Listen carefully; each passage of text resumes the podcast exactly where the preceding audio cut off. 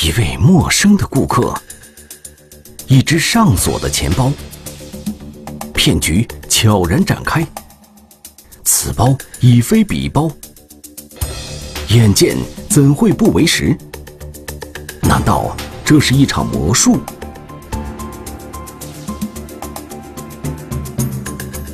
魔术，天网栏目即将播出。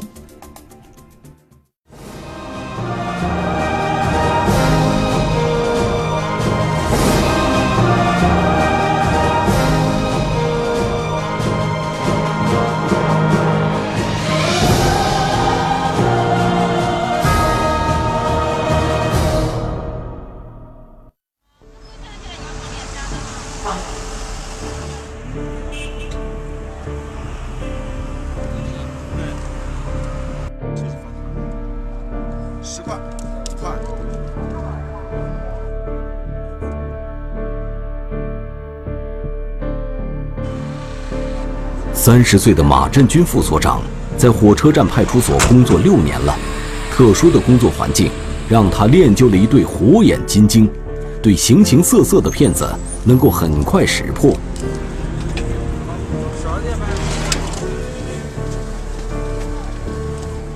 在火车站、汽车站周边，因人流聚集的地方呢，然后它人员复杂，所以总会有一些不法分子趁机骗取财物。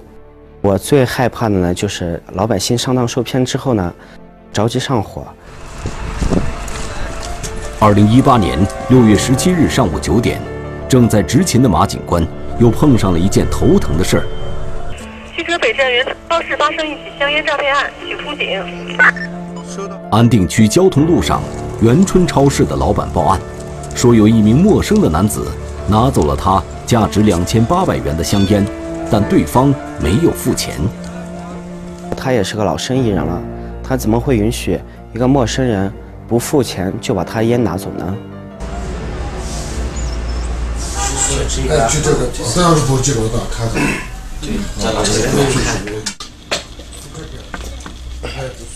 店老板从柜台里拿出一个黑包，他解释说，这个包是拿走香烟的男子寄存在超市的，包里面有钱。他说后来也就是三四千块钱，他的这些钱，包里面装的这些钱，够付这个烟钱，我就才相信他去拿。原来，那名男子留下了这个钱包用来抵押烟钱，可是，店老板的妻子对这个钱包十分怀疑。这里面绝对没有钱，要不就是假的。我看见他把钱装在包里面了。我不相信，我不相信。夫妻俩截然相反的态度，让民警有些糊涂。这包究竟是怎么回事？包的主人在哪儿？店老板说明了事情的原委。当日上午七点，超市刚开门，就迎来了第一位顾客。大概是个五十多岁吧，穿着是个蓝衬衣，上面的白点点。对方友善的敬了根烟，这让店老板感觉非常亲切。随后，这位顾客说明来意，他想将随身携带的一个黑包寄存在超市里。他就说是把他的这个包寄存在我这里，那是客人。元春超市的确有存包这项服务，因为超市紧邻着本地的长途汽车站，平日里不少乘车的旅客在附近活动时，会想要将行李寄存在超市这儿。为了生意更加兴隆，店老板会为部分客人提供免费的存包服务。我也没专门寄存，咱有时间去是人家买下货了，进来咱有些是坐车的。这些人随便一些寄存这个小东西，这个没有手续。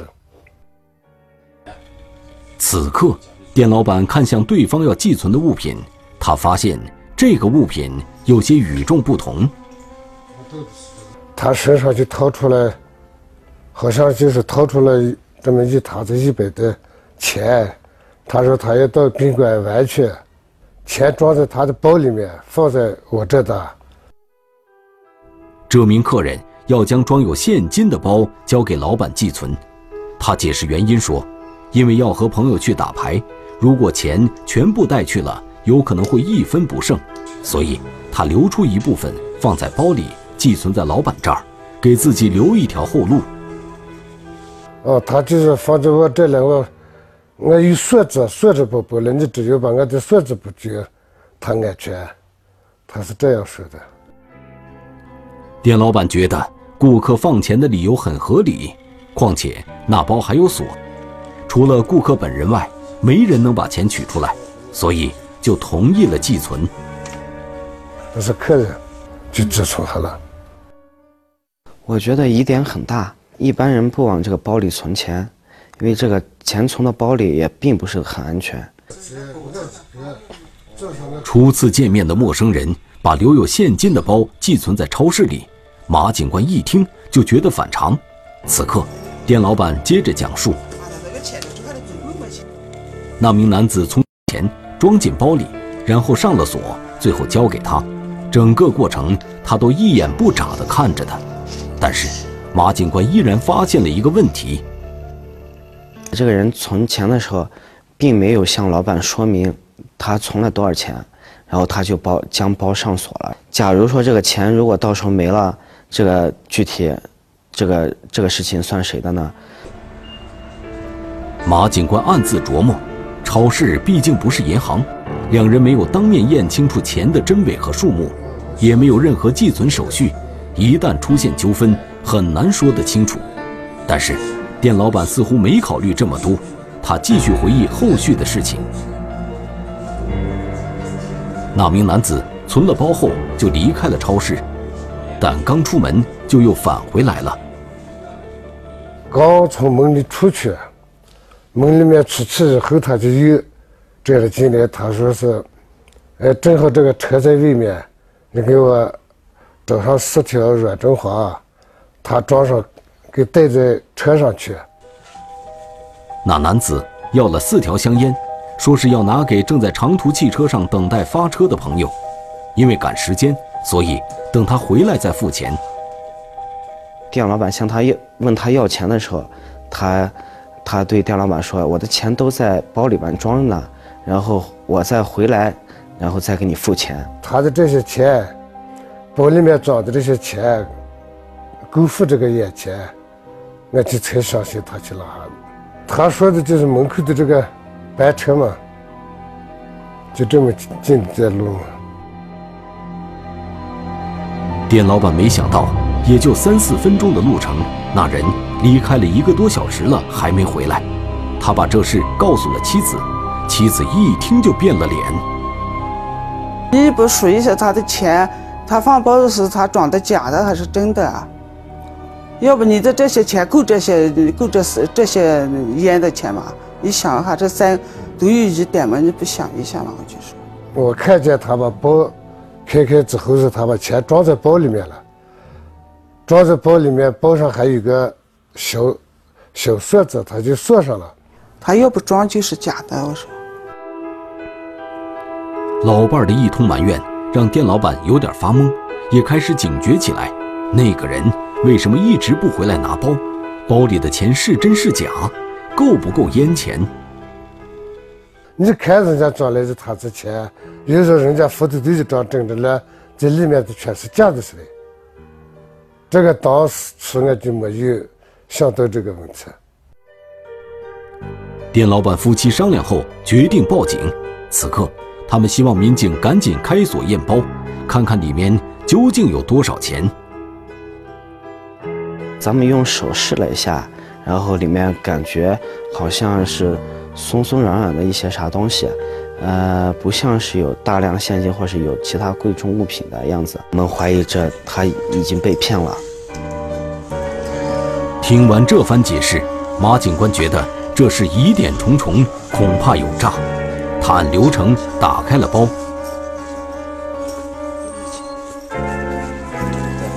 里面就是装了。一个矿泉水瓶儿，然后还有几件废旧的衣服，还有一张废旧的报纸。除此之外，再没有其他东西了，根本没有店老板所说的呃现金在里面装着。这就是一个骗局。眼看着现金变成了旧报纸，店老板着急了。等于我一个月，我两个就等于就背衣服了，就不挣一分钱嘛。哎呀，特别的生这这个。抵押原本是骗局，现金变成了旧报纸。店老板执着追求真相，这究竟是什么样的魔术？魔术，天网栏目正在播出。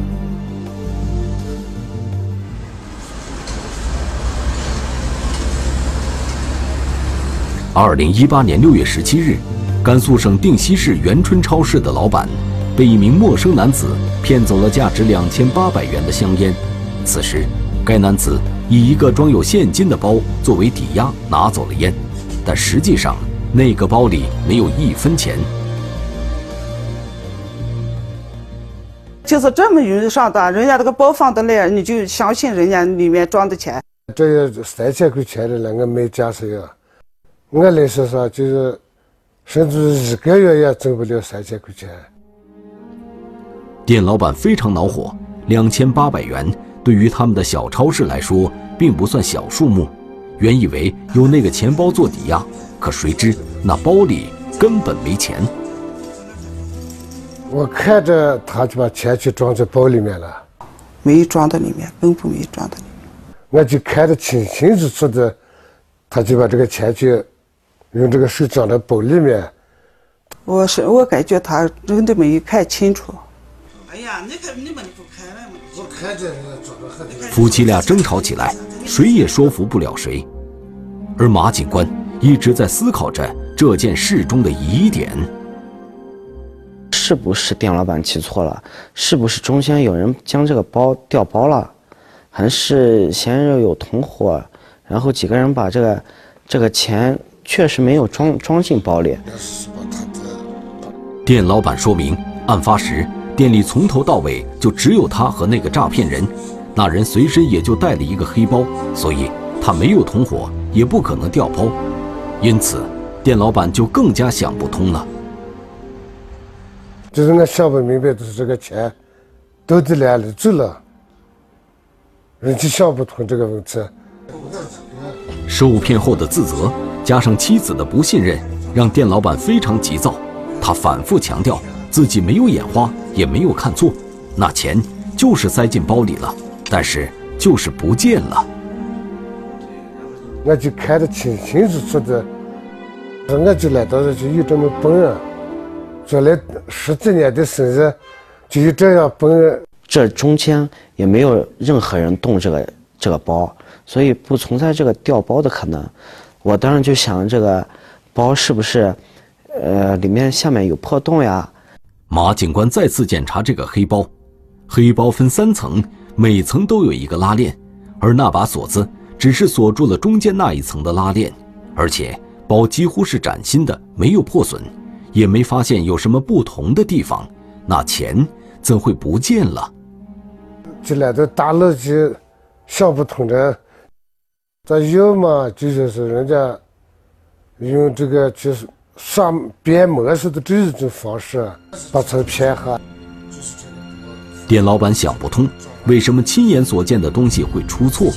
在他的认知里，只有魔术可以骗过他的眼睛，而且他见过汽车站周边有一些骗子，那些人也不知道用了什么手法，眼睁睁能把东西变没了。难道他自己也遇到了？会玩魔术的骗子。超市老板呢？他当时就一口咬定说这是个魔术，把他钱骗了。然后他居然很神奇，就想弄清楚这个事情到底怎么一回事儿。那就想着就是把这个谜解开，呃，都大家人都有一个防范的意识。你不然的话，这一次骗上两三千块钱。下次再来一个再骗。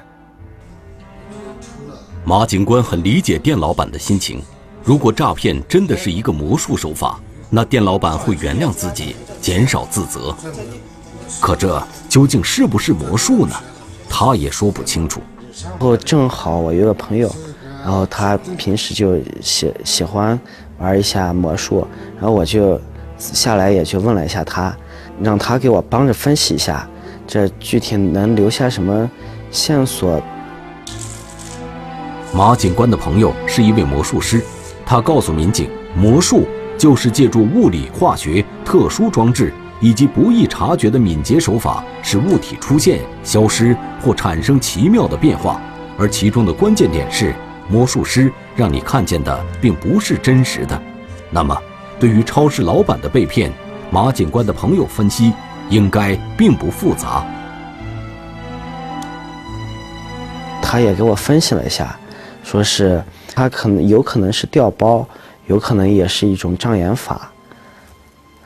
嗯，除此之外再没有别的了。马警官理解，障眼法就是遮蔽或者转移别人的视线。那么，在店老板曾经目不转睛地盯着对方的过程中，是否被什么遮蔽过视线？马警官再次询问店老板：“哎呀，这个没有。”我看着他就把钱去装在包里面了，没挖掘到有价值的线索，民警便仔细询问了嫌疑人的外貌特点。店老板就向我们叙述，就是这个人，然后是说的是外地口音，他肯定是外地人，他的是眉毛比较浓，呃，穿的衣服是一件蓝颜色的衬衣。嫌疑人有外地口音。很浓密的眉毛，穿蓝色上衣。根据这些信息，民警对周边展开走访。很快，超市老板的儿子提供了一个线索。我看人家提着我的装烟的，这还装着烟烟烟烟袋子，提上这个刚好从那走了。超市老板的儿子开了一家小旅馆，并且紧邻着元春超市。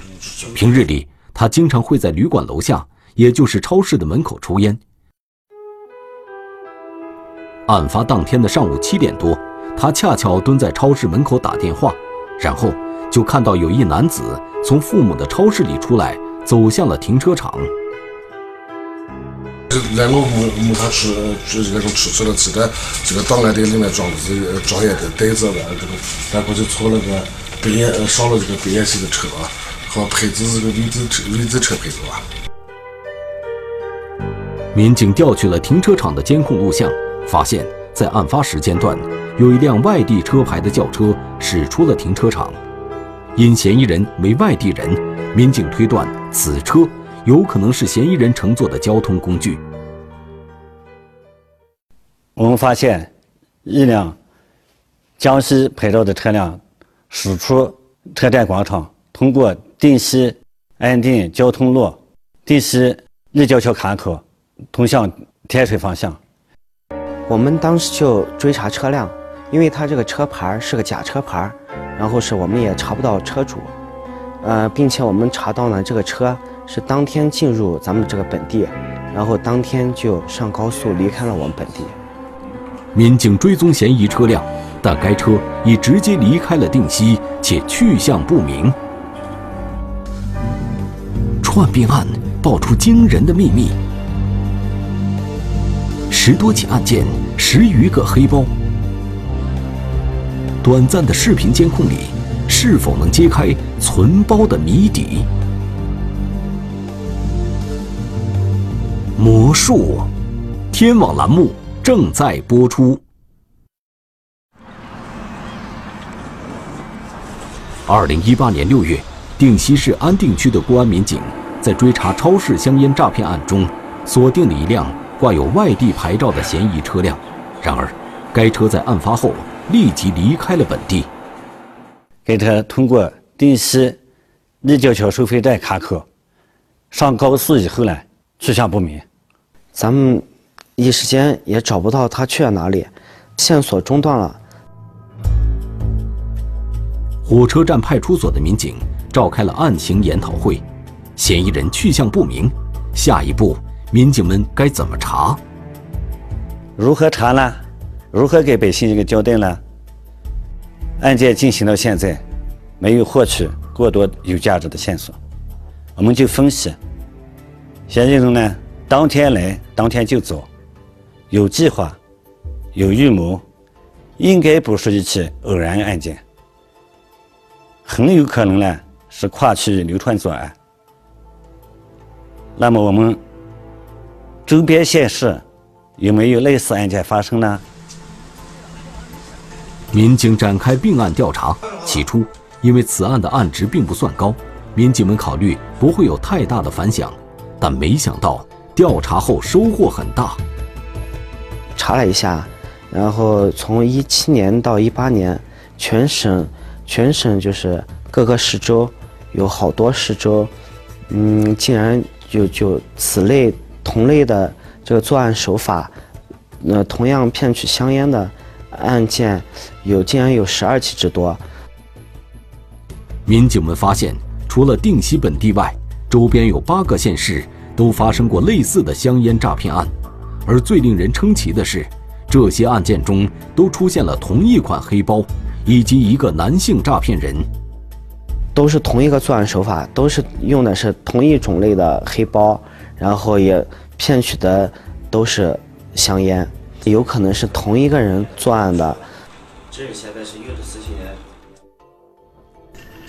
民警分析，这十余起香烟诈骗案极有可能是同一人所为，而他是一名狡猾的惯犯。案发后第五天，民警从这十余起并案资料里发现了一段视频资料。这段仅半分钟的视频，记录了诈骗案嫌疑人在寄存黑包时的片段。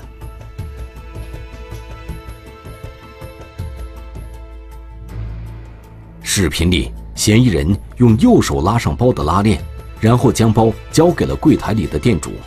马警官分析，此刻嫌疑人应该是已经将钱放进了黑包里了，但是这段视频里看不出嫌疑人给包上锁的情况。马警官记得，并案的案件里也都有存包上锁的环节，莫非这段视频的内容是已经上过锁了？那他为什么还要再去拉拉链？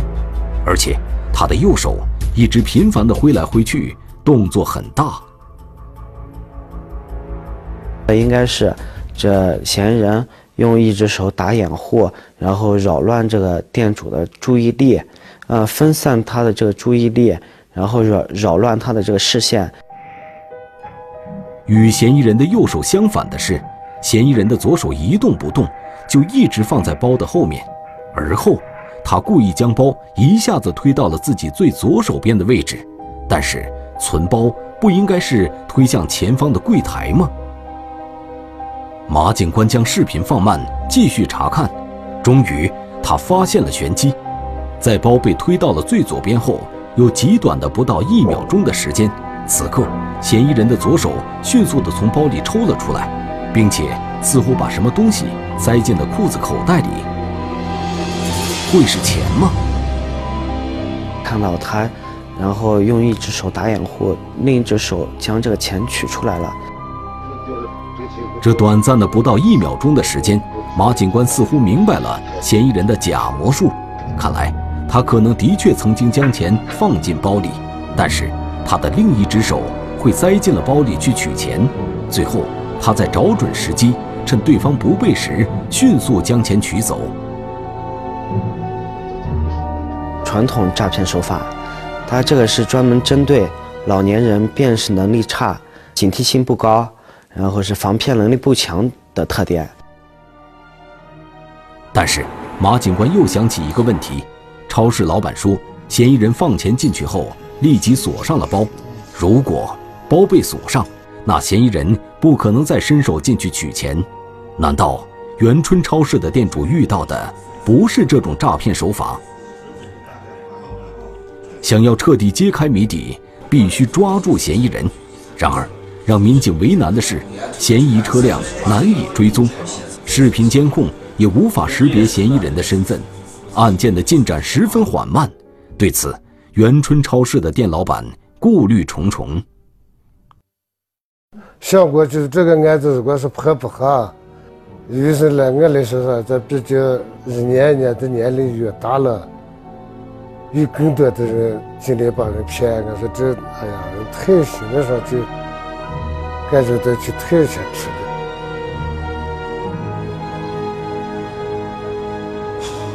老百姓的要求，我们必须满足。这个案子要破，人要抓住。三个月后，二零一八年九月二十九日，正在值班的马警官接到一位女士的报警电话，在火车站西边的小卖部里，有一名五十岁左右的男子，以寄存包裹为名，骗取了小卖部六条香烟。马警官的眼睛一下子亮了起来。难道是上次那个嫌疑人又回来了？骗局即将揭开，嫌疑人终将落网。眼见的能否为实？真相究竟是什么？魔术，天网栏目正在播出。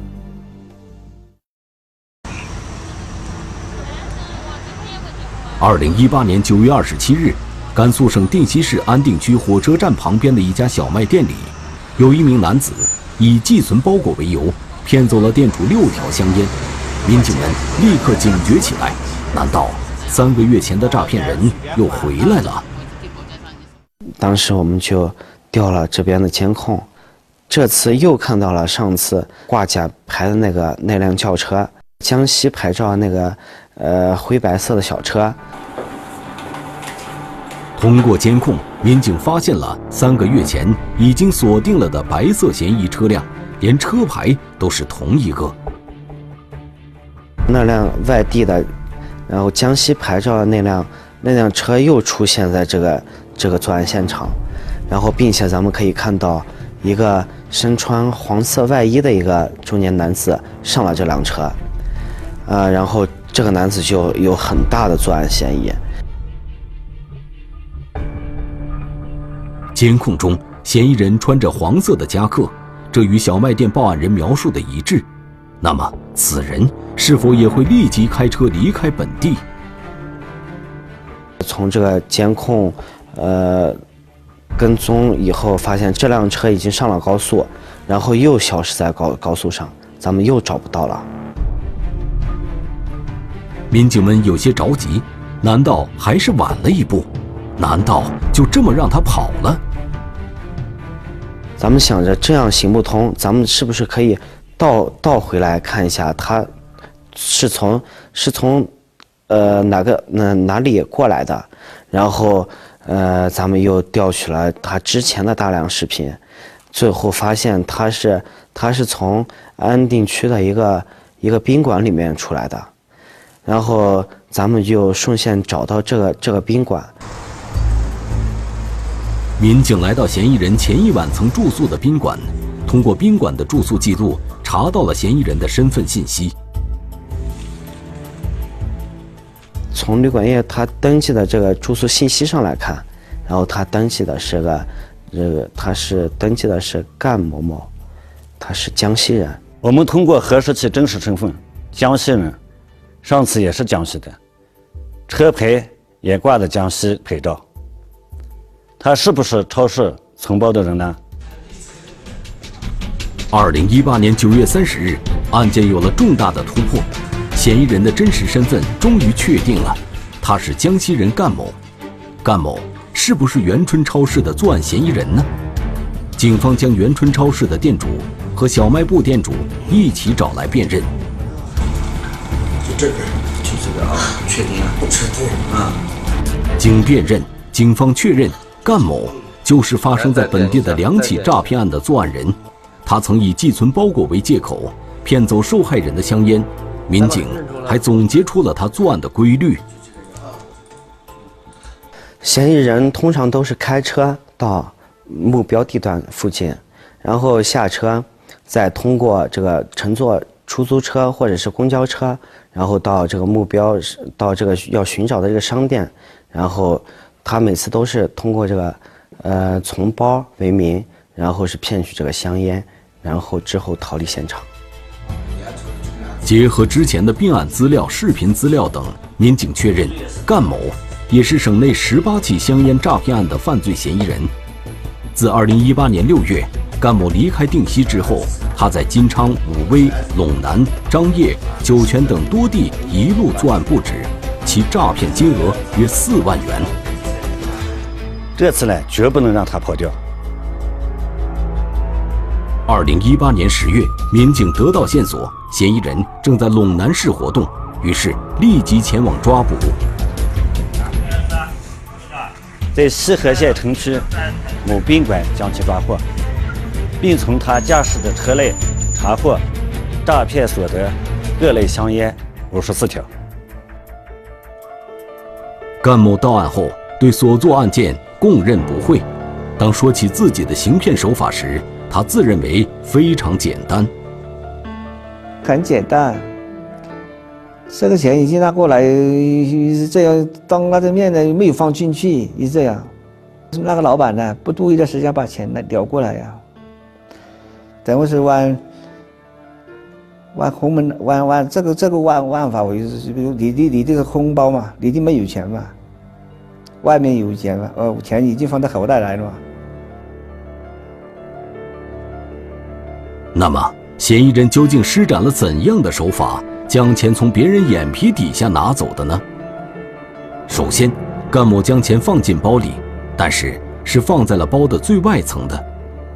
紧接着，他锁住的是包的最中间一层的拉链，然后他一边同受害人搭话，转移对方的注意力，同时趁着对方视线离开的片刻，他迅速将最外层的钱取出。其实，嫌疑人作案的手法并不高明，很简单，他就是专门针对警惕性不强、防骗能力不高的老年人实施诈骗。师傅啊，如此简单的作案手法，甘某却得手了十八次，这其中的原因会是什么？这个香烟怎么办呀？他首先让对方清楚的看见。他把钱塞进了包内，然后他用语言和动作转移对方的注意力，然后他再悄悄的把钱从包内拿了出来。以假乱乱真，嗯，是受害人眼见并非设实，从而使受害人毫不犹豫的上当受骗。超市老板在了解到事情真相之后，感触颇深。原以为是什么高深的魔术，没想到只是转移注意力的小手段。然而，就是那么一个简单的小动作，导致自己一直相信了自己的错觉。啊，这就是对人家的信任啊，对我来说就是还是比较休没休息好，大脑把这个忘记了，就是防范的就是。店老板不再执着于眼见为实还是眼见为虚的问题了，他觉得若想不被欺骗，就得从自身上找原因。经过这一次，肯定要我要自己就我我的掌柜的也说是，以后啊，从那个确实要加强一下，就自己要想到时时刻刻要想到都是骗错的。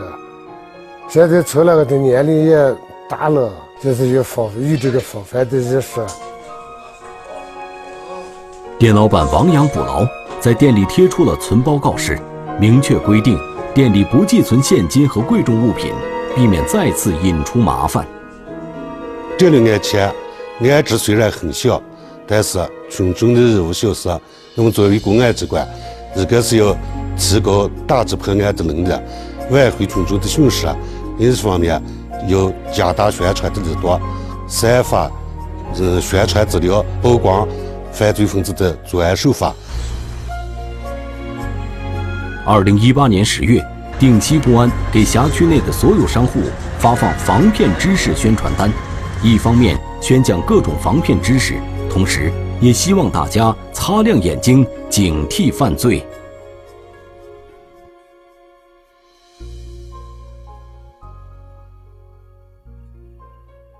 中华人民共和国公安部 A 级通缉令：陈宇，男，一九七一年十一月二十九日出生，户籍地河南省信阳市罗山县周党镇中心街，身份证号码四幺三零二八一九七一幺幺二九四七三二。该男子为重大盗抢骗犯罪在逃人员，公安机关希望社会各界和广大人民群众及时检举揭发盗抢骗等违法犯罪活动，发现有关情况，请及时拨打幺幺零报警。一辆满载西瓜的货车暗藏玄机，三名收入不菲的司机行动诡异，跟踪、行动、追击千里，一次运输与阻断的较量。一场跟踪与反跟踪的角逐，谁才是真正的幕后主使？货车里的秘密，天网栏目近期播出。